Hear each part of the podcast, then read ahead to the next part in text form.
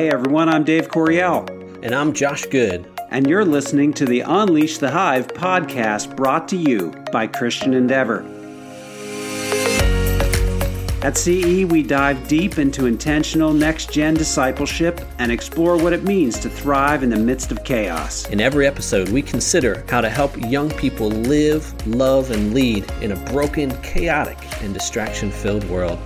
And we do all of this in seven minutes or less. We are in the midst of a difficult season when it comes to ministering to the next generation because a lot of the stuff that that we were hoping or expecting to do has has just kind of been put on hold. So the big question, Dave, that's kind of looming in the minds of youth workers and next gen leaders and churches is is how do we move forward? Because the need is still there. The the need to connect young people with the truth and the hope of the gospel is still absolutely there. And as we talk with youth workers, they desire to continue to make an impact in the young people they minister to. But how do we do that? I mean, what what does it look like to move forward in this season? And so that's what we're really starting to brainstorm around right now. This idea of of how we can continue to to actively wait, continue to move forward and pursue God's plans in the midst of uncertainty. A big piece of that is kind of realizing how we can stay encouraged in the midst of, chaos. And so, Dave, how, can we do that? How can youth workers stay focused and encouraged, find encouragement even when when things feel broken and stuck? First of all, we have to we have to just realize that this is the secret sauce.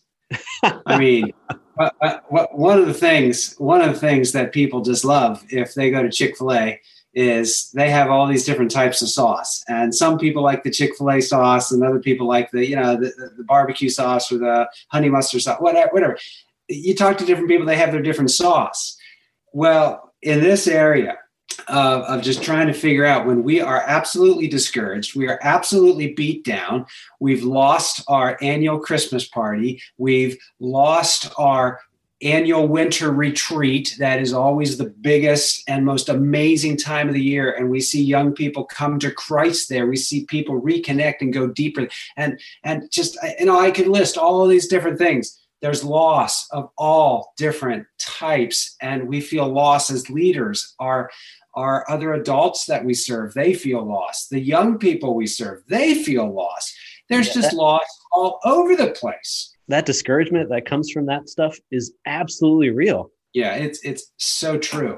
And so we all realize that but what do we do about it? And i want to tell you today there, there's absolutely one thing that if you grab a hold of this, it will be absolutely transformative for yourself as well as everybody else that you serve. And that is this area of encouragement. You know, there, there's a survey by, uh, done by this guy named James Kouzes uh, in his book, Encouraging the Heart. And he said 98 out of 100 people that they went through in this survey believed that encouragement is the one thing that they needed from a leader that would inspire them to continue going on and even give more effort than they had given before. It's encouragement that brings people to that place. So so we've got discouragement everywhere. And somehow a leader can rise up in the midst of this stuff and bring encouragement now we see this in god's word uh, we see it in simple places like Philippians chapter 2, verse 14, where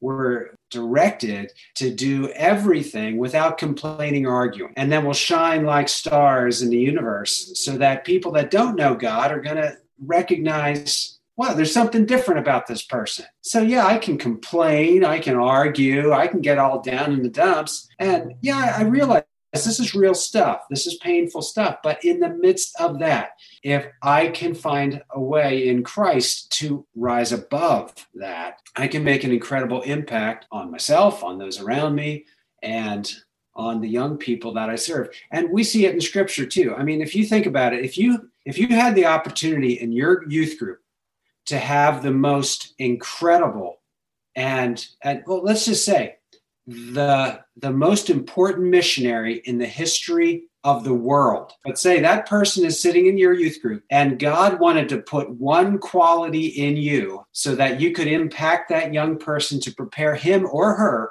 to change the world, literally change the world for Christ, one quality could be placed in you. Well, all we have to do is look at scripture because I, I think next to Jesus, the most important figure in the New Testament is Barnabas. Uh, a lot of people would say it's Paul, but but guess what? You don't get Paul if you, you don't have Barnabas. That's right. So here's this here's this dude named Joseph that his life spoke so powerfully that the disciples renamed him and said, No, we're going to call him Barnabas, which means son of encouragement. And that guy opened doors for Paul. He gave him so many training and teaching opportunities and just encouraged him incredibly. So, for us as youth workers, if someone was to use a word to describe us, where would encouragement come in the midst of their description of our countenance, of, of our personality. Encouragement needs to be one of those things that is absolutely at the forefront. And during this time of pandemic, it's time for that to come out even more. And so, by the Holy Spirit,